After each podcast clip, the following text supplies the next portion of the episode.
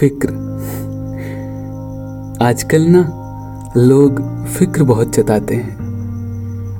पर क्या उनकी फ़िक्र में सच में आपके लिए फ़िक्र है? नहीं पता, है ना? और अगर पता है तो मुबारक हो ब्रो, आपको गलत फहमी हुई है। हाँ गलत फहमी हुई है। सौ में से सिर्फ़ पाँच प्रतिशत लोग ही ऐसे होते हैं जो सच में आपके लिए फिक्रमंद होते हैं।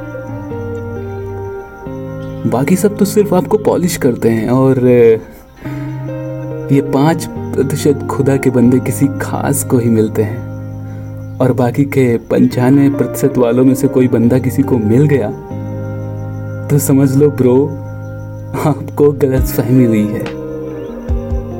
और अगर नहीं हुई है तो हो जाएगी।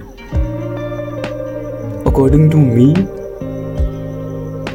that means मेरे अनुसार आपकी फैमिली से बेहतर निस्वार्थ वाली फ़िक्र और कोई कर ही नहीं सकता। आपकी फैमिली आपसे गुस्सा करे, प्यार करे, मस्ती करे या कुछ भी करे। अरे, जो भी करती है एटलीस्ट उसमें मिलावट तो नहीं होती ना। इसलिए तो आप फैमिली है। आपके अपने। अब इसमें बताने की ज़रूरत है क्या कि कौन अपना है, कौन पराया? I think you know it very well